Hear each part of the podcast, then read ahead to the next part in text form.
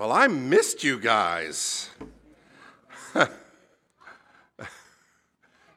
Thank you so much for being here with us today.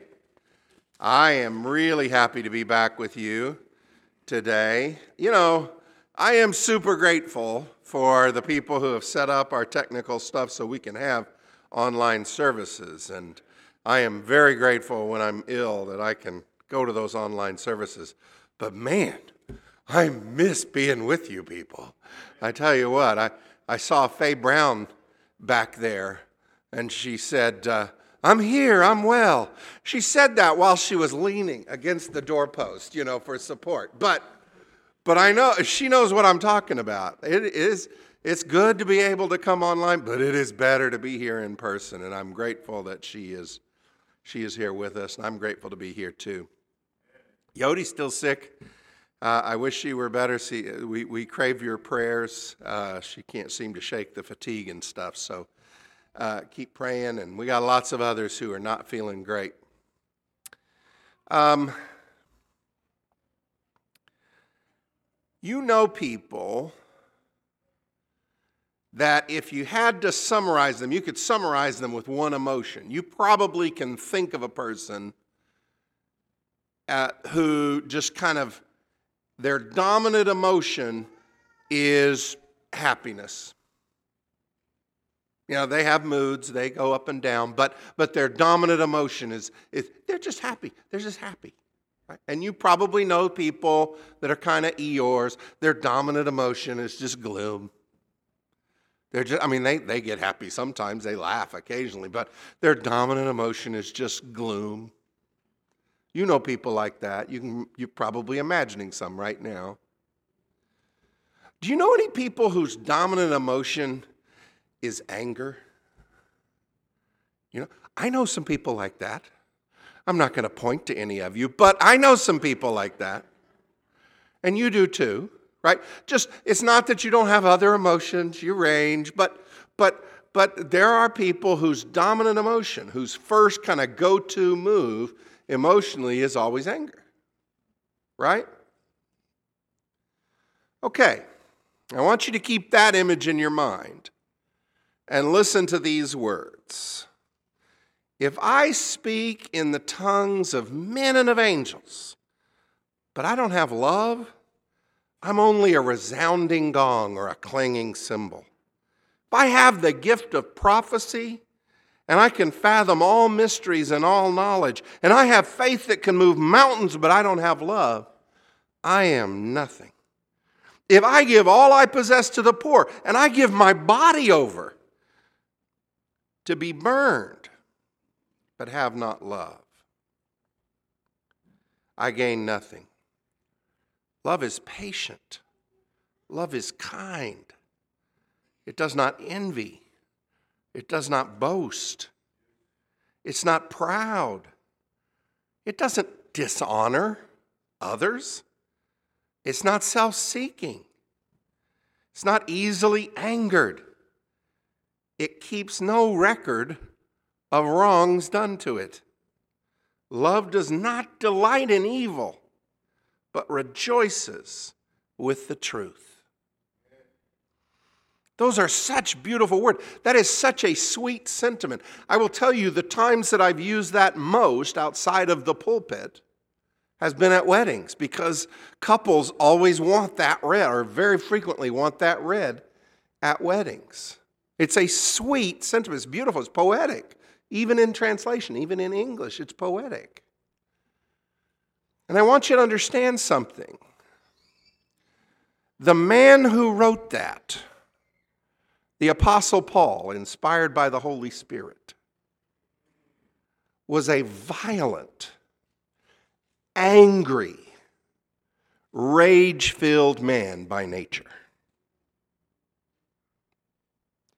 The Apostle Paul, if you just had this to go by, you know, just these words, 1 Corinthians 13, if you just had those to go by, you might picture him as kind of a sweet cherub, uh, you know, who just kind of drifts through life, a little out of it probably, kind of a hippie maybe, uh, who would say things like that. This guy, you have to imagine him, at least starting out, as a person of barely suppressed rage. And we're not just imagining that, he tells us that himself, and the people that were closest to him tell us that about him. Luke writes about Paul when his name was still Saul, back in Acts chapter 7, verse 57. Stephen, just for speaking the truth, is on trial for his life. And instead of concluding the trial, the people who are trying him just go nuts and lynch him, essentially. At this, the last words that he says, they covered their ears and yelling at the top of their voices, they all rushed at Stephen. They dragged him out of the city and they began to stone him. Meanwhile, the witnesses laid their coats at the feet of a young man named Saul. They don't pass judgment, they just, this is a lynching, an extrajudicial murder. Acts 8 follows that up. And Paul approved of their killing him.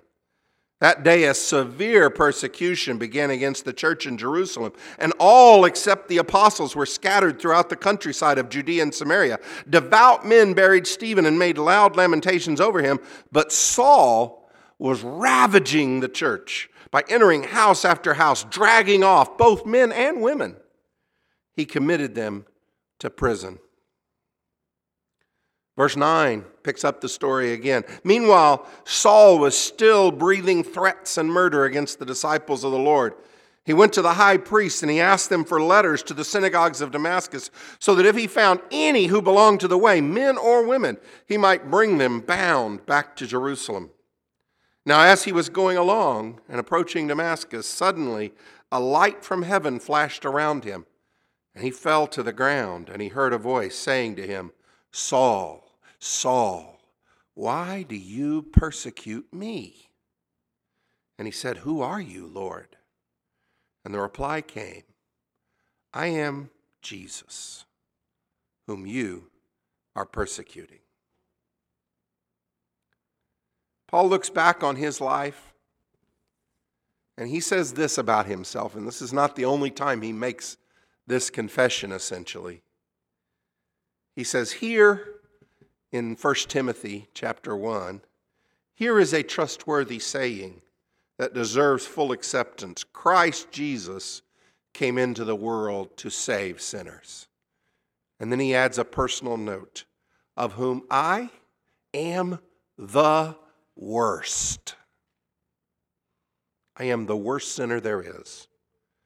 But for that very reason, I was shown mercy, so that in me, the worst of sinners, Christ Jesus might display his immense patience as an example for those who would believe in him and receive eternal life. I want us to understand just how far Paul goes in his life journey under the influence of Jesus Christ. Paul was an angry, violent man who was turned around by the love of Christ.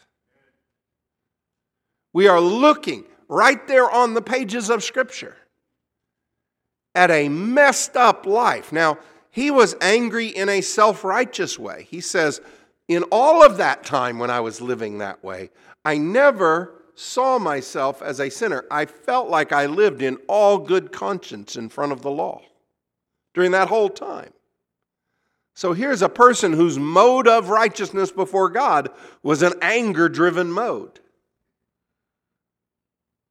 That what's wrong with the world has to do with how sinful other people are. And my main way of feeling righteous is by feeling judgmental against other people. That's how we imagine Paul being. And he says it took Jesus coming into my life to turn me in a different direction. And he did it, Paul says. Jesus did that. And essentially, what he's claiming in 1 Timothy 1, 1 Corinthians 15, he says something very similar. Galatians, he says something very similar. What he's saying is if Jesus could do that for me, he can turn anybody around. Paul said, I know what my thoughts were like. I know what my heart was like. I was filled with rage. I didn't want to wait for God to punish, but I wanted to be the one to punish people. I wanted to see them suffer. And it's Jesus who made me into a different person. This series that we're, Jeremy and I are working on, almost finished now, I think, but the series on love hard. Not the easy Valentine's Day love, but the hard job of love. What it's like to really do the work that love, true love, requires. Paul's a great example of that. Here's someone who by nature is not loving at all.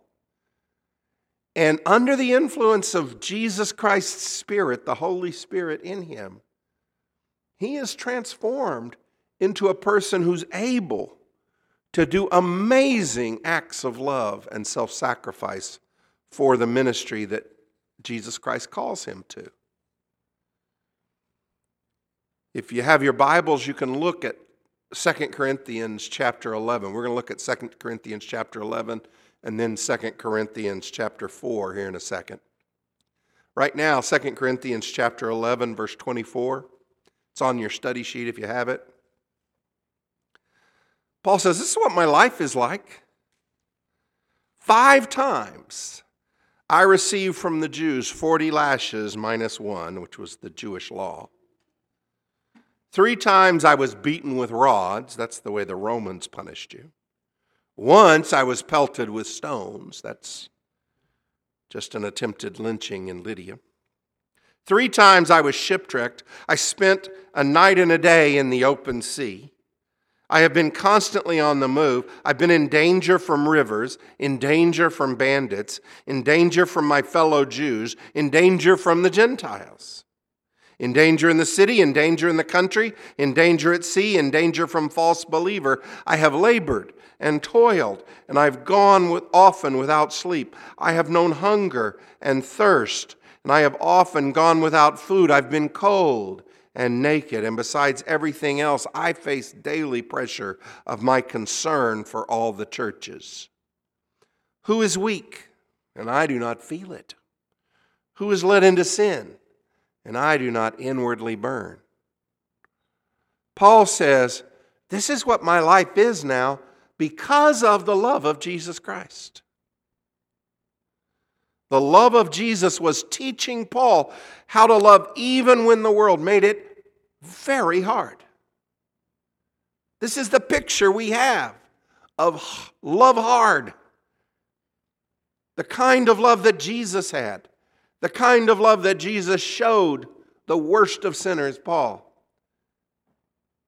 He said, You can do this too, and called Paul into this life.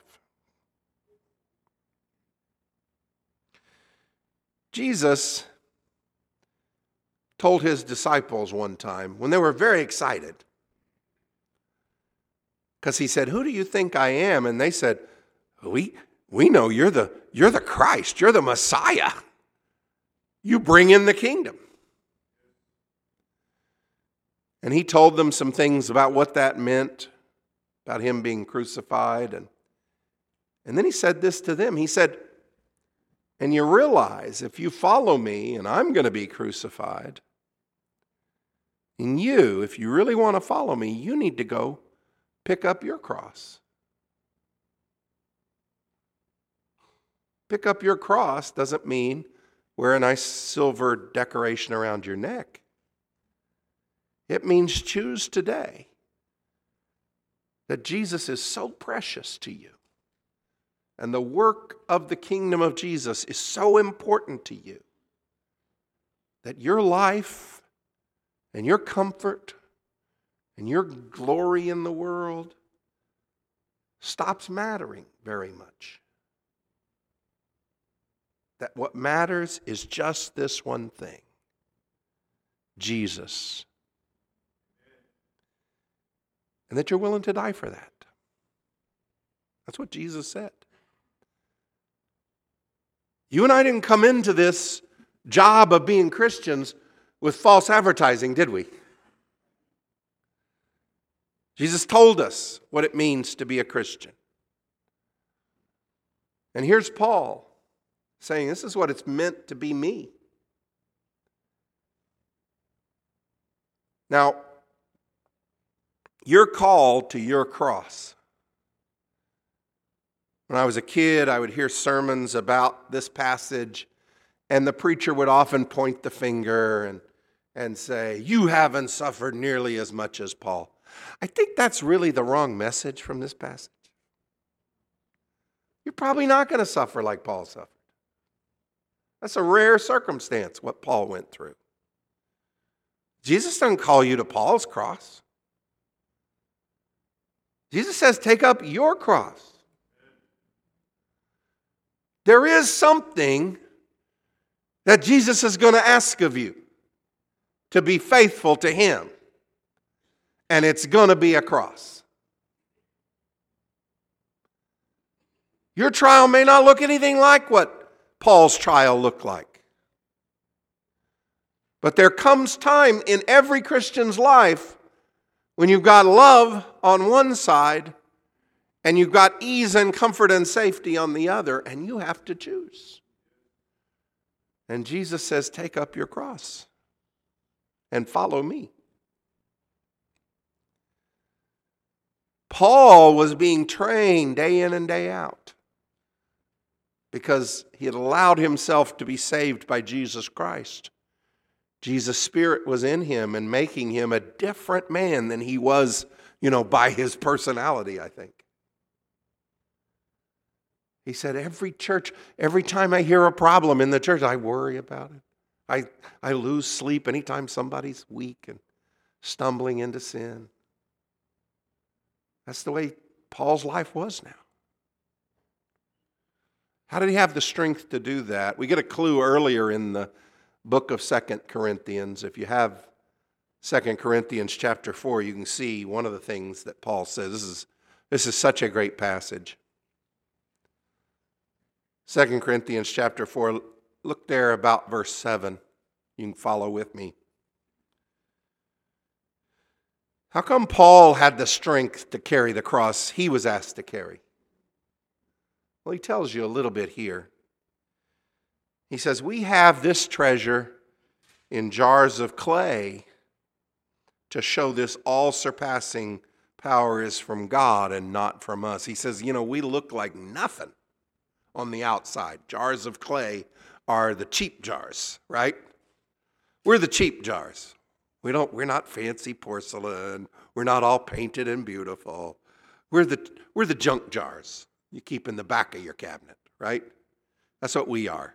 He says, We have this treasure in the cheap jars, the jars of clay, so that everybody knows it's not us, it's God in us.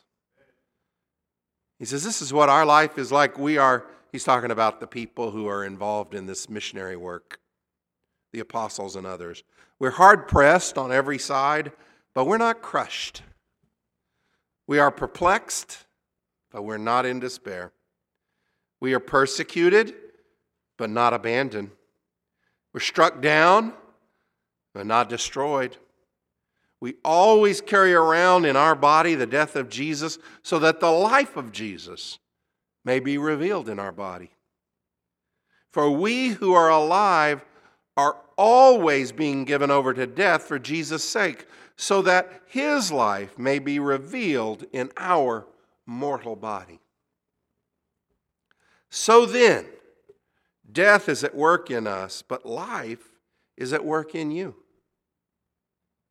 It is written, I believe, therefore I have spoken. Since we have that same spirit of faith, we also believe and therefore speak, because we know that the one who raised the Lord Jesus from the dead will also raise us with Jesus and present us with you to himself.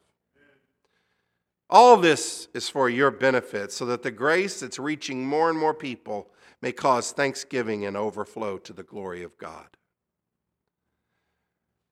Therefore, verse 16, we do not lose heart. Why do they not lose heart? He says, though outwardly we are wasting away. From the world standards, we are getting weaker and weaker. It looks like we are losing. Though outwardly we are wasting away, yet inwardly we are being renewed day by day. For our light and momentary troubles are achieving for us an eternal glory that outweighs them all. So we fix our eyes not on what is seen, but on what is unseen since what is seen is passing away, but what is not seen lasts forever. Amen. Paul was able to keep growing in love in spite of his own personality because of his growing certainty in the promises of Jesus Christ. He could love churches that didn't love him back. He could suffer trying to do good by preaching the gospel and receiving hatred as a response. He could suffer deprivation when his support dried up temporarily, labor during the heat of the day so he'd have a few hours in the evening to preach the gospel. He could do all that because he said, This world is not my home. I know what God is going to do with me when this world is done. Because I saw him do it. I know he's done it with Jesus Christ. Jesus has been raised from the dead. He's passed through death into eternal life. And I know that Jesus Christ is going to do that for me and for all of us who have loved the appearing of Jesus Christ. Let me draw a line straight to where you live from what we've just been studying.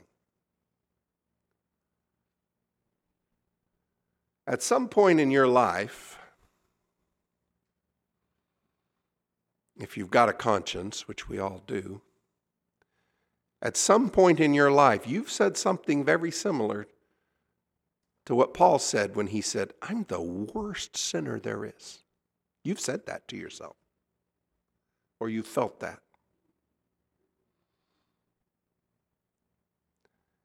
Every one of us have failed miserably. And what we intended to do, we didn't do. What we intended to stop doing, we kept doing. Every one of us have had that thought I am the worst. If people knew what I was really like, they wouldn't let me ever come back to church. Let me help you understand what the story of Paul's hard love tells about you. Jesus Christ already knows the worst secrets you're hiding. He knows them. Jesus Christ already knows the stuff that you're hiding from yourself. He's already looked at, he's already taken it out and examined it. And if you were the only sinner in the world, Jesus Christ loves you so much that he would have gone to the cross just for you. And that's the truth. And what he can do for you is what he did for Paul. He took the worst sinner and turned him into a great lover. And wherever you are, and whatever you've been, and whatever is going on with you, whatever is happening, the next step is right there in front of you to yield yourself to the love of God and to say, from this day forward, I take up my cross. I give myself to God. I want His will in my life forever. Let's pray. Dear God, thank you so much for the sacrifice of Jesus Christ.